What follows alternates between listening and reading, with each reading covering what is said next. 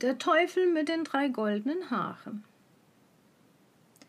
Es war einmal eine arme Frau, die gebar ein Söhnlein, und weil es eine Glückshaut um hatte, als es zur Welt kam, so ward ihm geweissagt, es werde im vierzehnten Jahr die Tochter des Königs zur Frau haben.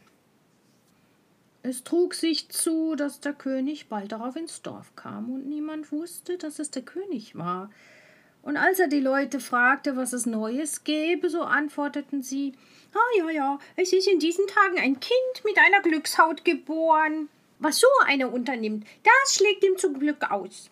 Es ist ihm auch vorausgesagt, in seinem vierzehnten Jahr soll er die Tochter des Königs zur Frau haben. Uh, der König, der ein böses Herz hatte und über die Weissagung sich ärgerte, ging zu den Eltern, tat ganz freundlich und sagte Ihr armen Leute, überlasst mir euer Kind, ich will es versorgen. Anfangs weigerten sie sich, da aber der fremde Mann schweres Gold dafür bot, und sie dachten, oh, es ist ein Glückskind, es muss doch zu seinem Besten ausschlagen, so willigten sie endlich ein und gaben ihm das Kind. Der König legte es in eine Schachtel und ritt damit weiter, bis er zu einem tiefen Wasser kam. Da warf er die Schachtel hinein und dachte, von dem unerwarteten Freier habe ich meiner Tochter geholfen. Die Schachtel aber ging nicht unter, sondern schwamm wie ein Schiffchen, und es drang auch kein Tröpfchen Wasser hinein. So schwamm sie bis zwei Meilen von des Königs Hauptstadt, wo eine Mühle war, an dessen Wehr sie hängen blieb. Ein Mahlbursche, der glücklicherweise dastand und sie bemerkte, zog sie mit einem Haken heran und meinte große Schätze zu finden. Als er sie aber aufmachte, lag ein schöner Knabe darin, der ganz frisch und munter war. Er brachte ihn zu den Müllersleuten, und weil diese keine Kinder hatten, freuten sie sich und sprachen Gott hat uns beschenkt. Sie pflegten den Fündling wohl, und er wuchs in allen Tugenden heran.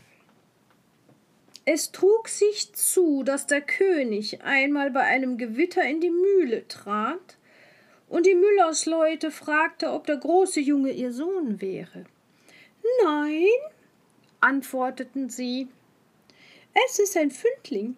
Er ist vor vierzehn Jahren in einer Schachtel ans Wehr geschwommen, und der Mahlbursche hat ihn aus dem Wasser gezogen. Ja, da merkte der König, dass es niemand anders als das Glückskind war, das er ins Wasser geworfen hatte, und sprach Ihr guten Leute, könnte der Junge nicht einen Brief an die Frau Königin bringen? Ich will ihm zwei Goldstücke zum Lohn geben. Ja, wie der Herr König gebietet, antworteten die Leute und hießen den Jungen sich bereithalten. Da schrieb der König einen Brief an die Königin, worin stand Sobald der Knabe mit diesem Schreiben angelangt ist, soll er getötet und begraben werden, und das alles soll geschehen sein, ehe ich zurückkomme. Der Knabe machte sich mit diesem Briefe auf den Weg, verirrte sich aber und kam abends in einen großen Wald.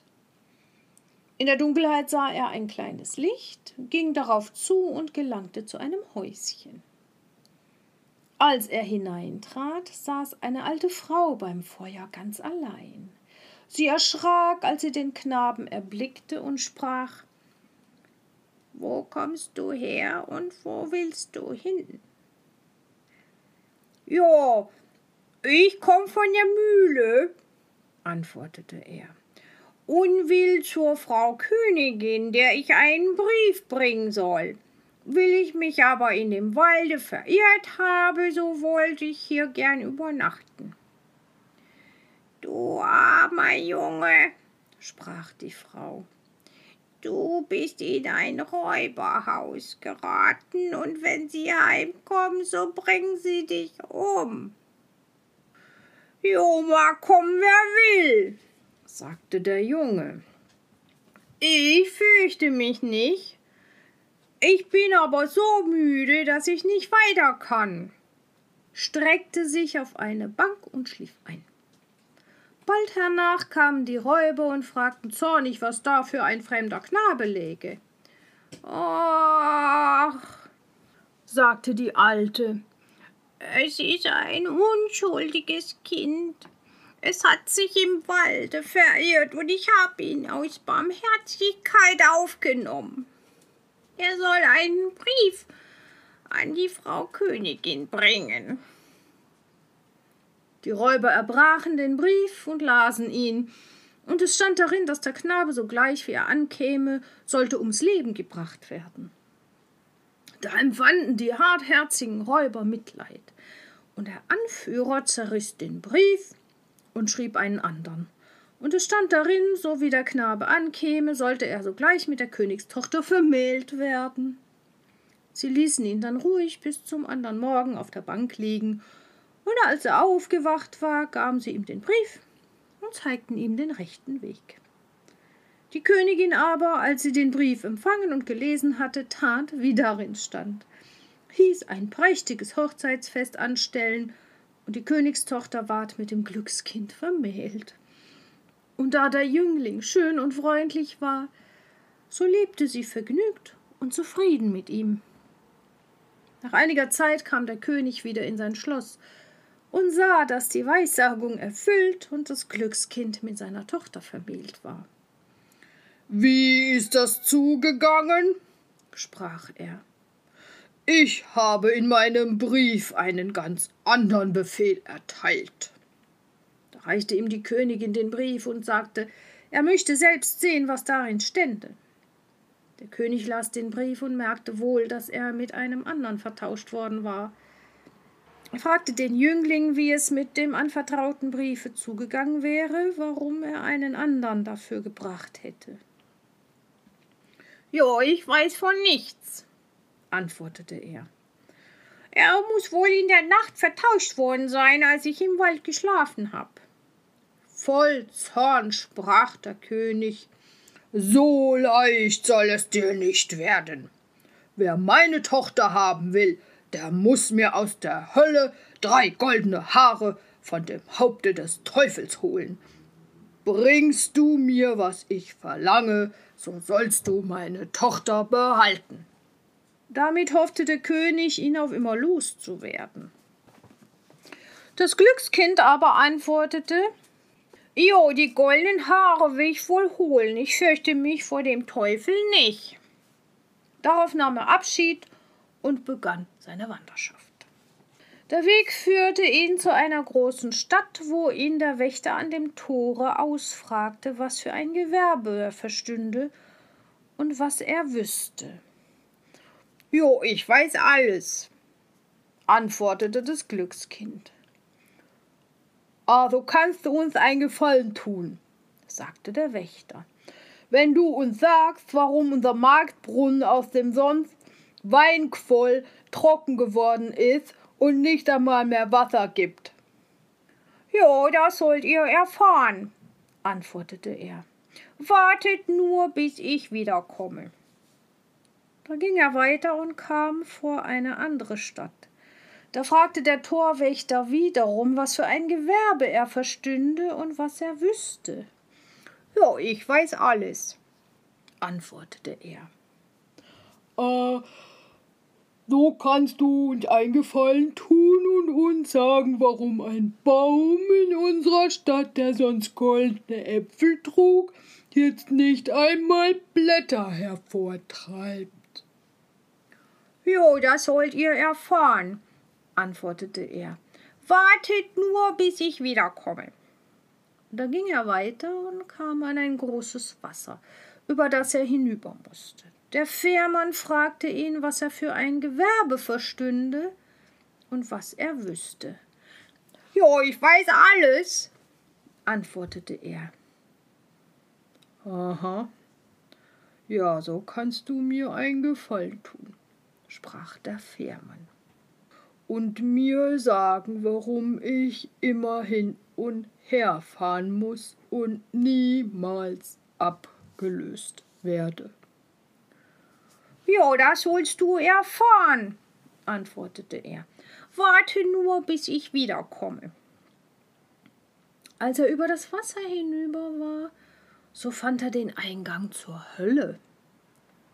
Es war schwarz und rußig darin, und der Teufel war nicht zu Hause, aber seine Ellermutter saß da in einem breiten Sorgenstuhl. Äh, was willst du? sprach sie zu ihm, sah aber gar nicht böse aus. Jo, ich wollte gern drei goldene Haare von des Teufels Kopf, antwortete er, sonst kann ich meine Frau nicht behalten. Das ist viel verlangt, sagte sie. Wenn der Teufel heimkommt und findet dich, so geht dir's an den Kragen. Aber du dauerst mich, ich will sehen, ob ich dir helfen kann. Sie verwandelte ihn in eine Ameise und sprach Kriech in meine Rockwalten, da bist du sicher. Ja, antwortete er, das ist schon gut, aber drei Dinge möchte ich gern noch wissen. Warum ein Brunnen, aus dem sonst Wein quoll, trocken geworden ist, jetzt nicht einmal mehr Wasser gibt. Warum ein Baum, der sonst goldene Äpfel trug, nicht einmal mehr Laub treibt und warum ein Fährmann immer herüber und hinüber fahren muss und nicht abgelöst wird. Oh, äh, das sind schwere Fragen, antwortete sie. Aber halte dich nur still und ruhig und ab acht, was der Teufel spricht, wann ich ihm die drei goldenen Haare ausziehe. Als der Abend einbrach, kam der Teufel nach Haus. Kaum war er eingetreten, so merkte er, dass die Luft nicht rein war. Ich rieche Menschenfleisch, sagte er. Es ist hier nicht richtig. Dann guckte er in alle Ecken und suchte, konnte aber nichts finden. Die Ellermutter schalt ihn aus. Eben ist erst gegärt, sprach sie, und alles in Ordnung gebracht, nun wirst du mir's wieder untereinander. Immer hast du Menschenfleisch in der Nase. Setz dich nieder und iss dein Abendbrot. Als er gegessen und getrunken hatte, war er müde, legte der Ellermutter seinen Kopf in den Schoß und sagte, sie solle ihn ein wenig lausen. Es dauerte nicht lange, so schlummerte er ein blies und schnarchte. Da fasste die Alte ein goldenes Haar, riß es aus und legte es neben sich. Autsch! Rief der Teufel. Ja, was hast du vor? Oh, ich habe einen schweren Traum gehabt, antwortete die Ellermutter. Da hab ich dir in die Haare gefasst. Na, was hat ihr denn geträumt? fragte der Teufel. Mir hat geträumt ein Marktbrunnen, aus dem sonst Wein quoll, sei versiegt, und es habe nicht einmal Wasser daraus quellen wollen. Ja, was ist wohl schuld daran? Hä, hä, hä, wenn Sie's wüssten, antwortete der Teufel. Es sitzt eine Kröte unter einem Stein im Brunnen. Wenn Sie die töten, so wird der Wein schon wieder fließen. Die Ellermutter lauste ihn wieder, bis er einschlief und schnarchte, dass die Fenster zitterten. Da riß sie ihm das zweite Haar aus. Oh, was machst du? schrie der Teufel zornig. Oh, entschuldige, nimm's mir nicht übel, antwortete sie. Ich habe es im Traum getan. Oh, was hat dir wieder geträumt? fragte er. Mir hat geträumt, in einem Königreiche stände ein Obstbaum. Der hätte sonst goldene Äpfel getragen und wollte jetzt nicht einmal Laub treiben. Was war wohl die Ursache dafür? Hä, wenn Sie's wüssten, antwortete der Teufel. An der Wurzel nagt eine Maus. Wenn Sie die töten, so wird er schon wieder goldene Äpfel tragen. Nagt sie aber noch länger, so verdorrt der Baum gänzlich. Aber lass mich mit deinen Träumen in Ruhe. Wenn du mich noch einmal im Schlafe störst, so kriegst du eine Ohrfeige.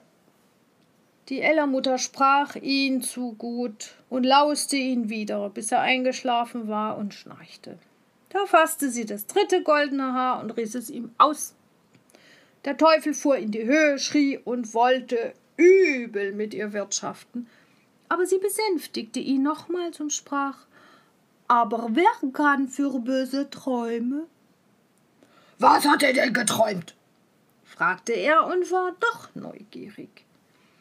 Mir hat von einem Fährmann geträumt, der sich beklagte, dass er immer in und er fahren müsste und nicht abgelöst würde. Was ist wohl schuld? der Dummbart, antwortete der Teufel. Wenn einer kommt und will überfahren, so muss er ihm die Stange in der Hand geben dann muss der andere überfahren und er ist frei. Da die Ellermutter ihm die drei goldenen Haare ausgerissen hatte und die drei Fragen beantwortet waren, so ließ sie den alten Drachen in Ruhe und er schlief, bis der Tag anbrach. Als der Teufel wieder fortgezogen war, holte die Alte die Ameise aus der Rockfalte und gab dem Glückskind die menschliche Gestalt zurück. Da hast du die drei goldenen Aare, sprach sie. Was der Teufel zu deinen drei Fragen gesagt hat, wirst du wohl geirrt haben. Ja, antwortete er. Ja, ich hab's gehört und will es vorbehalten. So ist dir geholfen, sagte sie. Und nun kannst du deiner Wege ziehen. Er bedankte sich bei der Alten für die Hilfe in der Not verließ die Hölle und war vergnügt, dass ihm alles so wohl geglückt war. Als er zu dem Fährmann kam, wollte er ihm die versprochene Antwort geben. Jo, fahr mich aber erst hinüber, sprach das Glückskind. So will ich dir sagen, wie du erlöst wirst. Und als er auf dem jenseitigen Ufer angelangt war, gab er ihm des Teufels Rat. Also, wenn wieder einer kommt und will übergefahren sein, so gib ihm nur die Stange in die Hand. Er ging weiter und kam zu der Stadt, worin der unfruchtbare Baum stand und wo der Wächter auch Antwort haben wollte.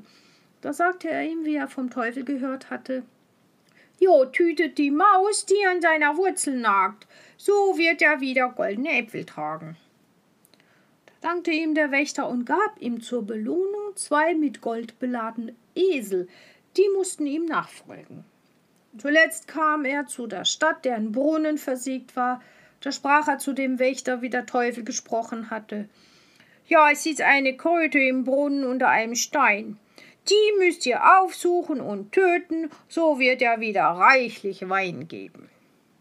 Der Wächter dankte und gab ihm ebenfalls zwei mit Gold beladene Esel. Endlich langte das Glückskind daheim bei seiner Frau an, die sich herzlich freute, als sie ihn wieder sah und hörte, wie wohl ihm alles gelungen war. Dem König brachte er, was er verlangt hatte, die drei goldenen Haare des Teufels. Und als dieser die vier Esel mit Gold sah, ward er ganz vergnügt und sprach Nun sind alle Bedingungen erfüllt und du kannst meine Tochter behalten. Aber, lieber Schwiegersohn, sag mir doch, woher ist das viele Gold?